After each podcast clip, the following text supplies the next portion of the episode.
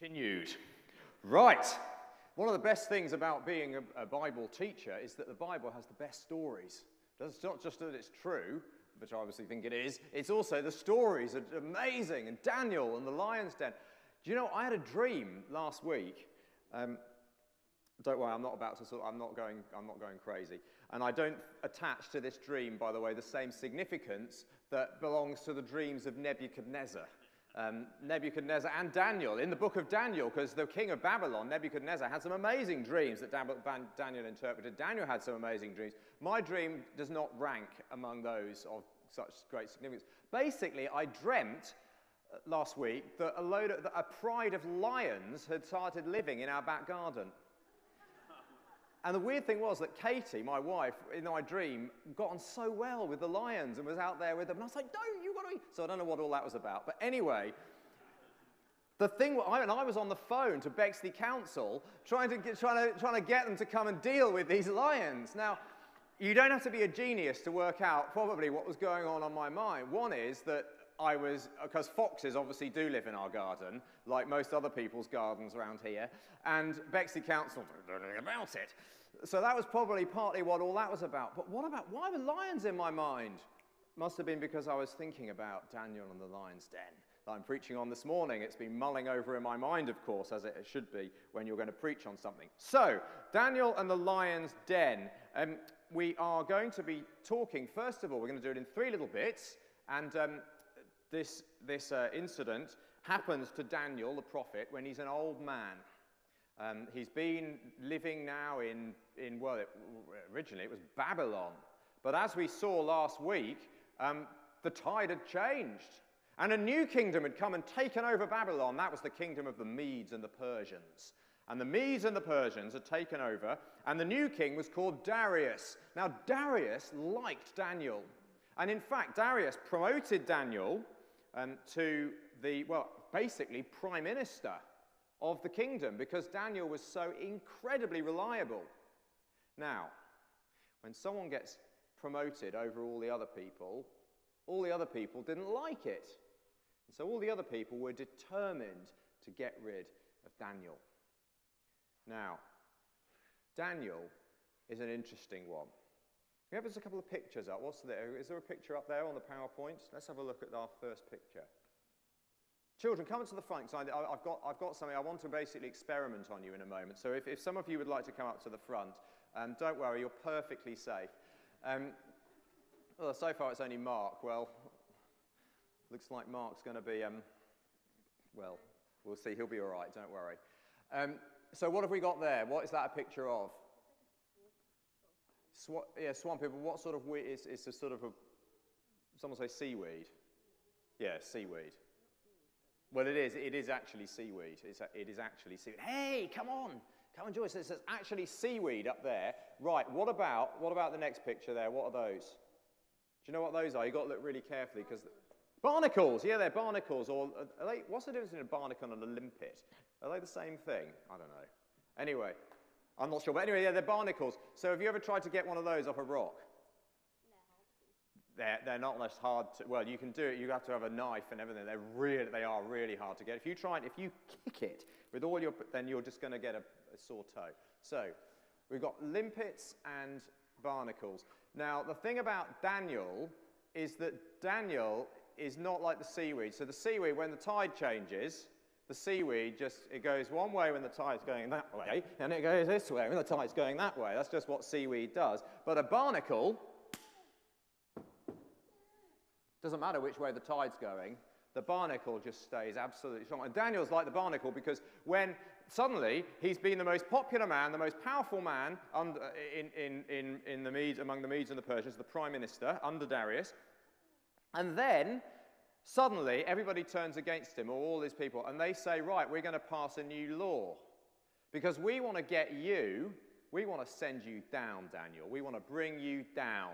And they know there's only one way to get him to, to bring Daniel down, because they can't, they can't do him for a scandal. They can't do him for any, any irregularity in his work. So look at verse five, if you've got it open. Daniel six, verse five. What, uh, so what's the, uh, there's only one way they're going to get this, Daniel. Can you see it?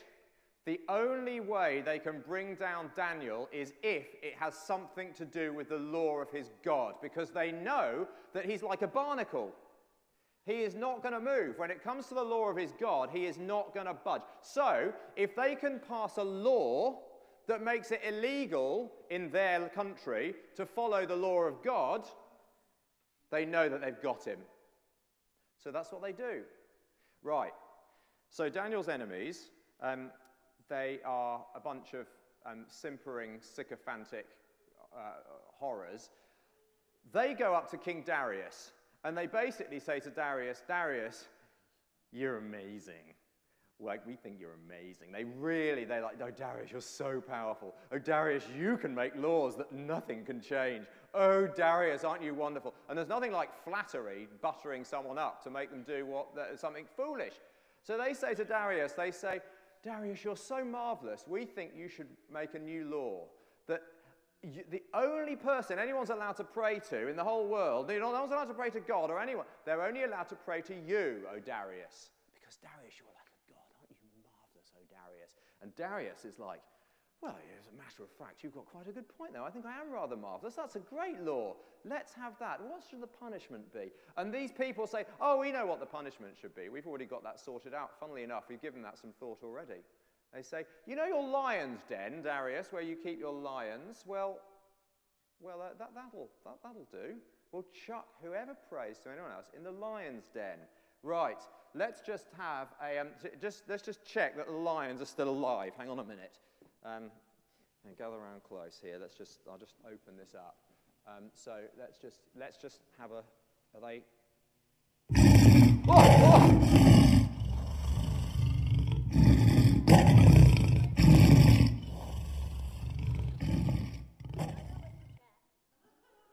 You want to go in and, are you sure you want to go in there and check? Okay, I want to go in to check. You want to go in to check? Well, in a moment, you can all go in and check. You can all be Daniel in a moment. But first of all, I've got, I, first of all, I need to experiment on you in a minute, so, that, so you can just hold on for a minute. So there's the lions then. They say, look, we've worked it out. Anyone who gets thrown in there gets their shin bone crushed by a lion's jaw. That's not very pleasant. I've never been consumed by a lion, but I imagine that it's not very nice. And so basically, Daniel, suddenly, the thing is, Daniel, you've got to pray to Darius. Otherwise, it's the lion's den. Now that is fairly, that would focus your mind, wouldn't it? That actually, I mean, I know it's easy to sort of, it's almost tell this like a pantomime, but actually it wouldn't have felt like a pantomime to Daniel. It would have been, oh. Have you ever heard of the flinch test? I have got here the apparatus to perform the flinch test. Right. By the way, this would make the most amazing instrument. Listen to this. Or the best noise is this one. It's cool, isn't it? Right. Okay, Robin, could I just have you, could you just come here a moment? So, Brooke, do you want to go first? Oh, I get it. Right. So, Robin, if you could just come and stand and hold that in front of Brooke. Brooke, put your hands by your side. If you had start, start, stand just to this side, Robin, here's it. Right. Put it right in front of her. Brooke, right, right up to it so your nose is practically against the, the thing. We are now going to perform the flinch test. So, the fl you know what flinching is, don't you? Flin you? Do you know what flinching is? Like, okay. Can you survive the flinch test? Oh, that's pretty, uh, there was a blink. Do, what, what do you think? Did she flinch? That's pretty, you want to try? Hang on, I'm just going to try a bit harder. That's pretty good. Right, let's, let's who else is, who's going to try behind there now? I want to throw it. Oh, you want to throw it at your sister? All right, go on, Anna, you get behind there, go on. Do you, do you right, Anna, come on, face right close up to the glass, that's right, to the thing. Robin, just lift a bit higher, that's right, so it. Oh, there was a bit of a flinch there, I'd say, but there was nothing like the venom of a brother to... Oh, there's a bit of a flinch there. That's pretty good, bit of a flinch. Come on, Mark, you get behind there. Let's try with you. Can I throw it? I want to throw it. Yeah. Mark's like, whatever. Mark, you need to, your fringe is a bit long. Come on, we need to, we need your eyes to be clear so the you can see the thing coming towards you. That's right, that's it, that's it. No, oh, there's a bit of a blink. She blinked, she wasn't even behind the thing. Should we try it on Robin? Yeah. Come on, here we go. You hold, you hold it up on Robin. No, I'm throwing it. Yeah. no, no, no, no, that you kids, you need to hold, you need to hold it because it's, there's something about not holding it yourself. So um, there we go. All right, you can go. There's a, there are three balls there. Oh, there we go. Adam will hold it. Right. Right. So you can have one turn each at throwing the ball at Robin, the flinch test. Look at that. Steal. Oh, that's, that's the way to make a man flinch. Right. Right, come on, let me have a go. No.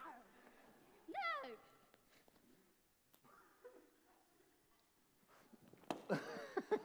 Right, now look at that, hard as nails. Right, there we go. If anyone wants to try the flinch test later on, they're welcome to, to do it. Right, thank you. So the thing is that we have... Well, why do we do that? Apart from that, it's quite fun. The, the thing, the reason is because Daniel's obedience is unflinching. That's the first thing we're thinking about this morning, is Daniel's unflinching obedience. So Daniel could have heard the decree and gone, all right, okay, well, that's it, I can't pray. Can't pray to the Lord, the living God, that's it. But instead, he's completely unflinching. He doesn't even, look at, look at the way the, the story reads. It's like immediately, as soon as he hears the decree, um, verse ten, now when Daniel learned the decree had been published, he went home to an upstairs room, as he always had done, opened the window and prayed to the Lord, the God of heaven, the God and Father of the Lord Jesus Christ. He just got on with it, didn't flinch at all. Unflinching obedience. Right, who's going to be our Daniel and go into this high room here? I have my own flinch test. You, right, off you go. Do you want to go into the... Um, Uh, there's Daniel praying. Get on your knees on that. Can you climb onto that? So, first floor window. Oh, come on. Oh, thank you. First floor window. So he's like that. And, the, and everybody can see. Everybody knows that Daniel's praying. There's no secret. Absolutely unflinching obedience. And would, would you have done that? I mean, I hope so. I hope I would have done that. I hope I would have done that. But it is remarkable, isn't it? Unflinching obedience. Dan, as I was obvious.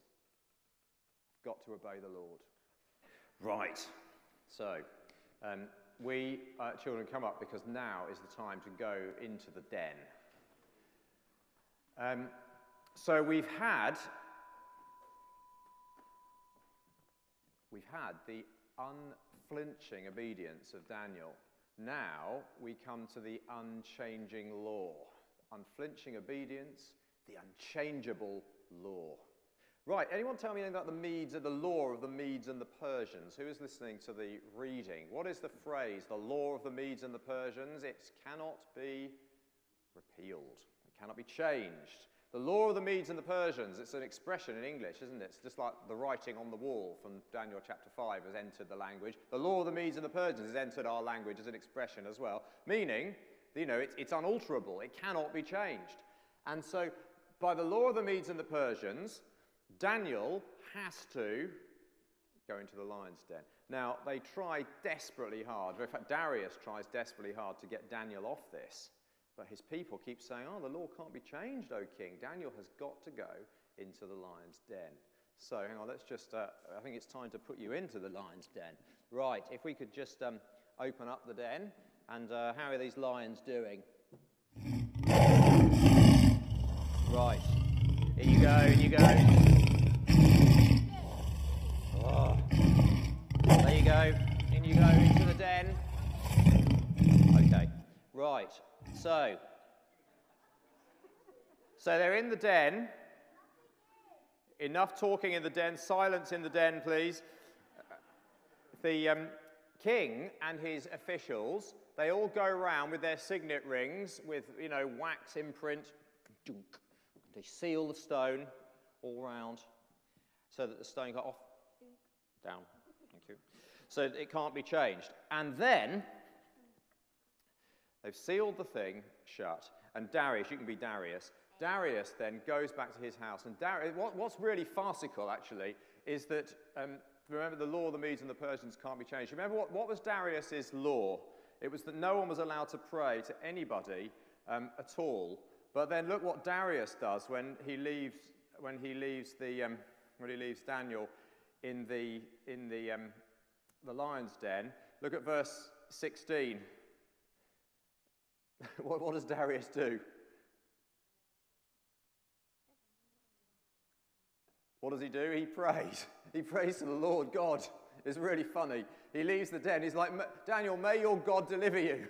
In other words, he breaks his own law. But anyway, this is all part of showing that the law on the Medes and the Persians isn't really quite as unchangeable as everybody thinks. So Darius goes back to his palace. Go to your palace. That's under the table this time.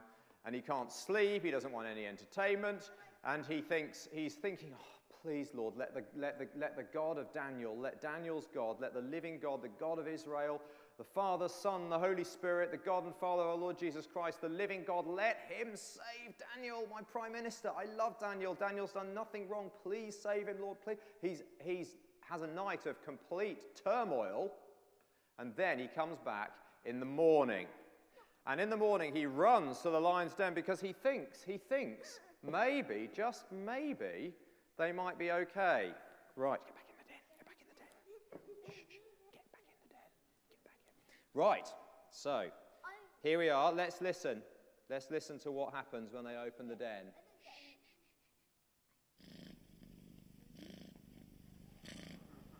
Listen, what's, what's...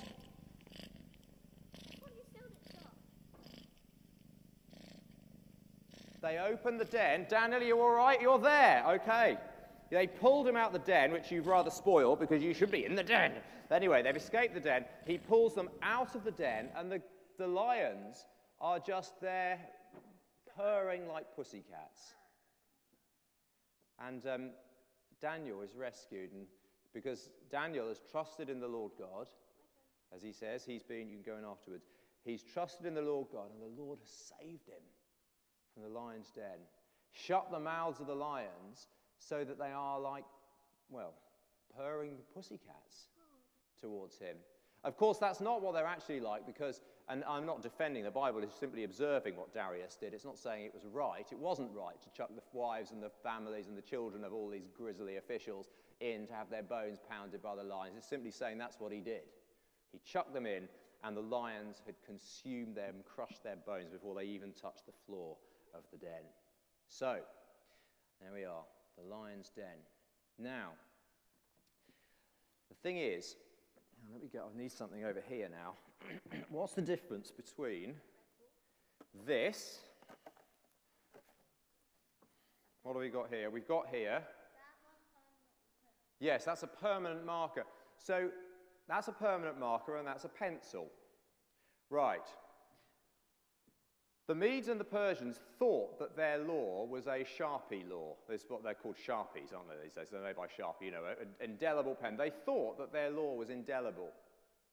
And so they thought once their law had been written, everybody had to respect it. Even the heavens would presumably respect their law. You know, everybody had to abide by it, the king, everybody. But that's not the case. There is another law. There is another law, the law of God. Why did Daniel not pray to Darius? He didn't pray to Darius because it would have broken the law of the living God, which says you worship and trust the Lord your God, the creator of heaven and earth only. You don't pray to anybody else, only to him. And so Daniel said, no, there is a higher law. The law of the Medes and the Persians is not a Sharpie law. It's just a pencil law. It's a pencil law that can be rubbed out by the real Sharpie law, which is the law of God. That's the indelible law. What he has said will never be rubbed out. What he has commanded must always be obeyed. What he has declared always applies. And he, in the end, his judgment is the one that matters, which is why even the lions had to obey it. Even the lions had to obey the judgment of God. And that's really what we're talking about, the unchangeable law. Daniel's unflinching obedience to an unchangeable law, the law of God, which makes its claim on us, all of us, no matter how convenient it may be, no matter how unfashionable his law may be. So the early Christians, when Caesar said, "You must only worship and look to me," the early Christians said, "Well, I'm terribly sorry about that, but we're not going to do it." And um, yes, they, they did have to suffer for it. Not, not everybody is rescued in the way Daniel was. And in a moment, we're going to find out why it's worth obeying him, even if you're not rescued at the time. We're going to come back to that. But let's just remember these things. Daniel and his unflinching obedience, and the Lord God and his unchangeable law. Okay.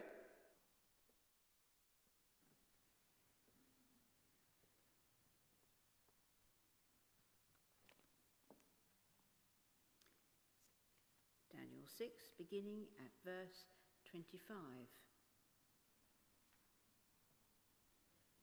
Then King Darius wrote to all the peoples, nations, and men of every language throughout the land, "May you prosper greatly.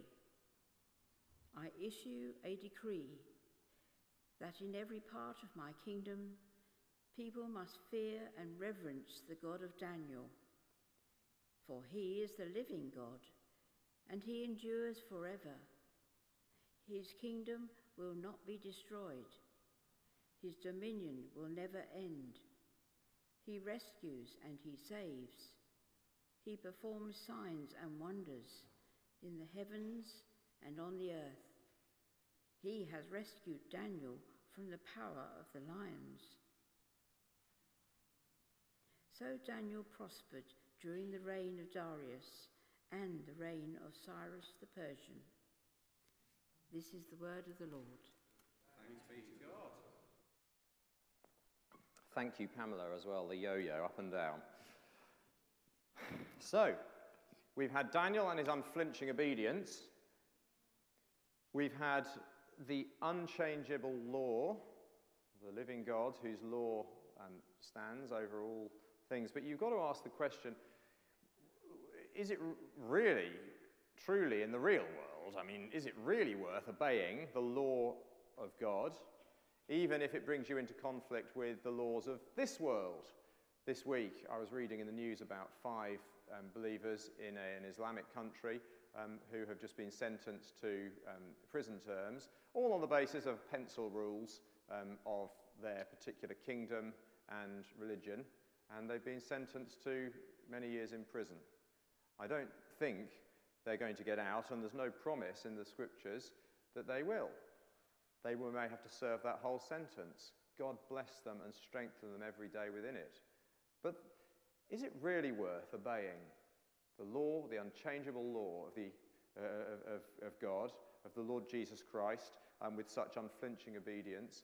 Well, the answer is yes, because we are dealing here with the everlasting King. Unflinching obedience to the unchangeable law of the everlasting King. The King who will last forever. That's what Darius says, isn't it? That's that last bit of the chapter. King Darius, just like King Nebuchadnezzar before him, is drawn to declare the greatness of the true and living God. Darius declares to everybody in his empire, "For the Lord, the God of Daniel," that is, the God of Israel, Father, Son, and Holy Spirit, the God and Father of our Lord Jesus Christ. He says, "He is the living God, and he endures forever. His kingdom will not be destroyed. His dominion will never end." That's why his law is unchanging, and that's why we can offer unflinching obedience to it, because in the end, nothing can overturn the kingdom. Nothing can overturn his kingdom. His kingdom will stand when all the Sharpie, uh, when all the pay, uh, pencil laws of this world, all the pencil regimes, all the pencil kingdoms, which includes the kingdom of Babylon, the kingdom of Media and Persia, the kingdom of Rome. I mentioned the Caesars. I mentioned those people in that Islamic country. That'll fall too. So will ours. They all will. Every ism you can think of, it'll collapse. Every corporation that looks so great, it will collapse. Every military that looks so formidable, it'll be dust. But the everlasting King and the kingdom over which he presides will never, never be rubbed out. He is the eternal King. Do you know what I love about this? There's a little detail. In God and his wisdom, he plants these things in the, in the Bible just to keep us on our toes. Do you remember the stone there that covered Daniel's supposed tomb, where he was supposed to meet his doom? Do you remember what they did? They sealed it with rings, didn't they? They sealed it, wax seal around it. Is there any other stone in the Bible that covers a place of death that, it, that is sealed with wax? Anyone think of such a thing? It's obvious when you think about it and you know the story of the Bible. Jesus' tomb! Jesus' tomb. He was laid in the tomb, actually dead, and the stone was placed over it, and in order to put him in, literally they seal it with wax so that his situation may not be changed. You can almost hear the words, so that his situation may not be changed. Now, when we're talking about Daniel, we're talking about someone who is just a witness to the eternal kingdom. This event in Daniel chapter six is, is, a, is a wonderful testimony to the kingdom that lasts forever. It doesn't establish that kingdom, it just reveals it, it's a picture of it. But when Jesus smashes through the grave on Easter Sunday morning, that is when the eternal kingdom is established. That is when God the Father says to this man, Jesus Christ, his son, he says, "You are the eternal King. Everybody will bow before you. Your kingdom is an everlasting kingdom. Your dominion is one that will never pass away. Your law is the law that will never change. And to you is owed the unflinching obedience of the nations, no matter what may happen in the affairs of those nations and those kingdoms and those legal systems under which they live." And so let's, let's realize this morning that what seems so permanent and powerful to us, the laws of this world that we live in, the fashions, the kind of the, the, the, the ways in which this world um, uh, makes uh, believers um, in many parts of the world illegal, um, makes us feel increasingly uncomfortable. Let's remember that all of those things are simply pencil. This pencil. And the living God can rub it out in no time. It's, it's, it's, it's nothing compared to the eternal kingdom to which we owe our allegiance. How easily, though, we give our allegiance to the kingdoms of this world, as though they were the ultimate thing. But they're not.